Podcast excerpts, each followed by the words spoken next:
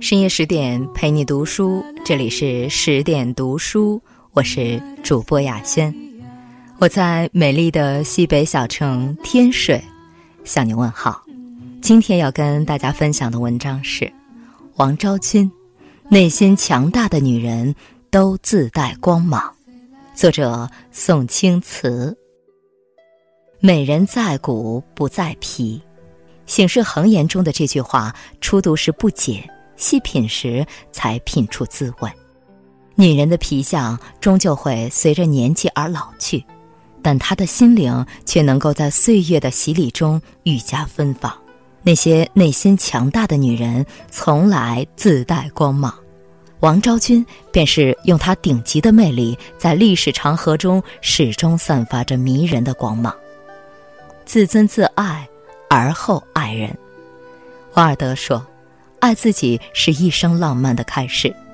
一个人不真爱自己，无论付出多少，都无法获得真正的幸福。”王昭君显然深谙其道。公元五十二年，王昭君出生在湖北的一个平民之家。自幼，她便长得漂亮可爱。等到十几岁的时候，更是出落的白净水灵，成了全乡最美的姑娘。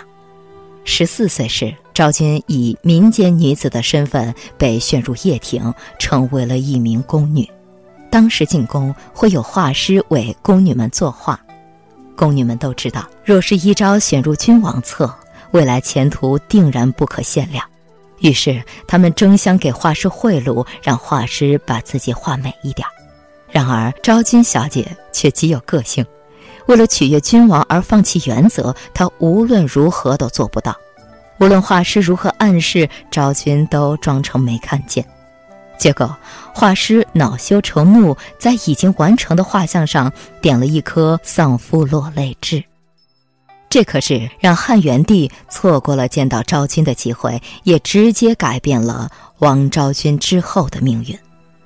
毛延寿画欲通神。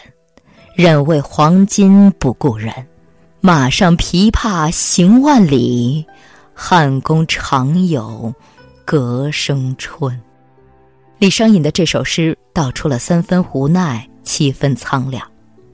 故事的真假暂且不辩，但昭君的心气却可见一斑。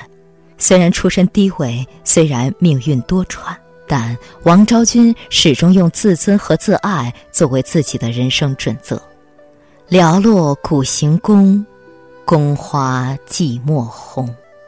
一个花季的少女本应享受属于小女儿的悠闲与快乐，但高高的宫墙、冰冷的宫人却生生隔断了她的自由。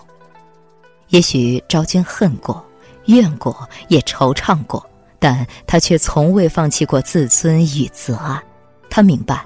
命运的齿轮是掌握在自己手里的，唯有爱自己，未来才有希望。果然，随着匈奴呼韩邪单于的到来，他的命运悄然发生了变化。好的爱情是要自己争取的。呼韩邪单于来向汉元帝求亲时，昭君已在寂寞的深宫中度过了五年。五年的时间，当时豆蔻年华的小女孩也长成了亭亭玉立的大姑娘。听说匈奴王前来求亲，所有的宫女都吓得花容失色。在他们眼里，匈奴又怎样？还不如茹毛饮血的蛮夷，是野蛮凶恶的怪物。但是在所有人都选择逃离的时候，王昭君站了出来，乃请叶庭领求行。《后汉书》中短短七个字，道出了昭君的勇气与决绝。命运要靠自己改变，爱情要靠自己争取。汉元帝看到前来请命的王昭君，心动了。他万万没想到，自己的后宫有如此明媚艳丽的女孩。而如今，无论多么不忍，女孩也必须启程远嫁了。汉元帝这边赏赐了锦帛绸缎、黄金美玉。以大汉公主的身份亲自送她出了长安城。呼韩邪那边派来了战车百辆，随行千人，以宁胡胭脂的礼仪接她回到了大漠。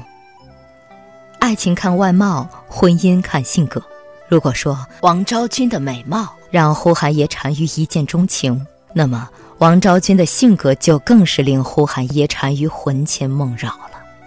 在婚姻里，王昭君不娇气，入乡随俗，夫唱妇随，吃牛肉、喝羊奶、睡毡帐，这些全然不同的生活习俗，对王昭君来说都可以适应。除此之外，王昭君更懂得经营婚姻。私下里，她与呼韩邪单于像是一对玩伴，在草原上骑马射箭，策马扬鞭；内心里，她却深知自己的使命，要维护胡汉和平，要大汉国泰民安。这个孤身一人飘零异乡的弱女子，真的做到了。昭君出塞后，边城宴毕，牛马不掩，三世无犬吠之境。梨树往干戈之意，展现出欣欣向荣的和平景象。有趣是一个人最高级的性感。从春水碧于天，画船听雨眠的江南水乡，到大漠孤烟直，长河落日圆的沙漠草原，无论是气候的变化，还是习俗的差异，都难免会让人感到不适。更何况是一个在中原生活了近二十年的年轻女孩呢？可是王昭君却让这样的生活开出一朵朵灿烂的花。匈奴的衣服不好看，那就改；匈奴服饰无论男女都是上衣下裤，还要戴着笨重丑陋的皮帽子。昭君不喜欢，就用貂皮围在额头上，在棉衣外披上红斗篷，漂亮又保暖，美如天仙下凡。后来，这种貂皮帽子被称为“昭君套”。匈奴的饭菜不好吃，那就改。匈奴人食肉饮奶，以面食为主，而昭君生活在楚地，不惯面食，于是他就改良菜品。厨师将粉条和油面筋泡和在一起，用鸭汤煮，滋味甚美。后来，这道菜被称为“昭君鸭”。不喜欢的地方，王昭君会改。但喜欢的地方，王昭君会随。他喜欢胡人的琵琶，无论到哪里，昭君都会带着他心爱的琵琶。美人抱琵琶，原本就是绝美的画面。更难得的是，昭君还是个弹琵琶的高手。离乡背井，独自漂泊，他将所有的心绪都寄托在了琵琶里。相传，昭君告别故土，登城北去之时。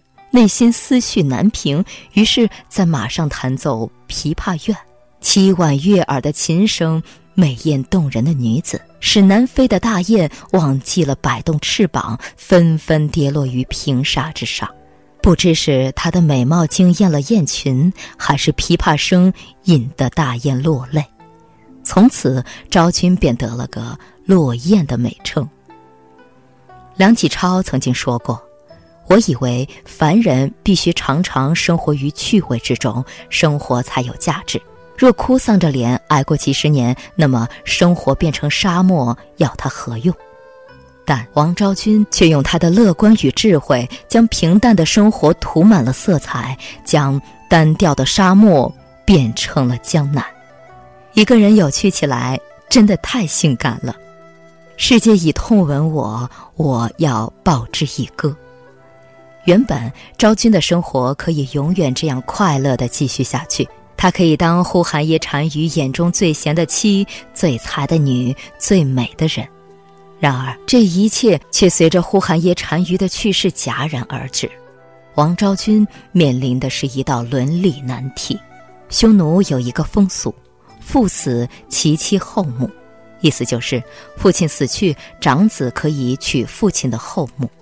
这个习俗，对于深受汉文化影响的昭君的打击可想而知。她马上修书一封，寄回汉庭，请求回家。当时汉元帝一死，在位的是他的儿子汉成帝。收到王昭君的请求后，汉成帝的回信只有三个字：“从胡俗。”我们无法知道昭君在当时是如何的心如止水，万念俱灰。我们只知道昭君彼时上无娘家可以依靠，下有小儿嗷嗷待哺，她必须做出选择。最终，王昭君还是嫁给了傅朱磊单于，她名义上的儿子成了她真正的丈夫。也许她挣扎过，反抗过，但最终她选择了淡然以对。世界以痛吻我，我要报之以歌。在与夫之磊单于之后，昭君依旧践行着自己的责任。她劝丈夫立法度、行善政、举荐贤能。他教百姓种植桑麻、纺纱织布、栽树种花。这种种善举，无一人不服。由于昭君的规劝，傅朱磊的经营，让战乱的匈奴有了少有的和平，让随水草而居的百姓能够安居乐业，尽享天伦之乐。佛家说。痛苦才是人生的本色，生活不易，命运不公，这是人生在世必然要经历的过程。但不同点在于，有些人拥抱痛苦获得了幸福，而另一些人选择了逃避，内心却早已千疮百孔。与傅朱磊单于相伴的十一年，昭君应该也是幸福的。她生了两个女儿，后来都嫁给了匈奴贵族。但是美人最终逃脱不了死亡，在丈夫死后的第二年，王昭君因病去世，年仅三十三岁。为了感念她的贡献，匈奴以厚礼埋葬了她。这世界上，漂亮的女人很多，能被人记住的却很少。有些女人只有美貌，没有性格，最终活成了祸水。有些女人借助美貌勇敢生长，最终活成了传奇。愿你也能内心强大，活出最丰盛的自己。深夜十点，今天的文章就分享到这里。更多美文，请继续关注微信公众号“十点读书”，也欢迎把我们推荐给你的家人和朋友，让我们一起在阅读里成为。更好的自己，我是主播雅轩，我们晚安。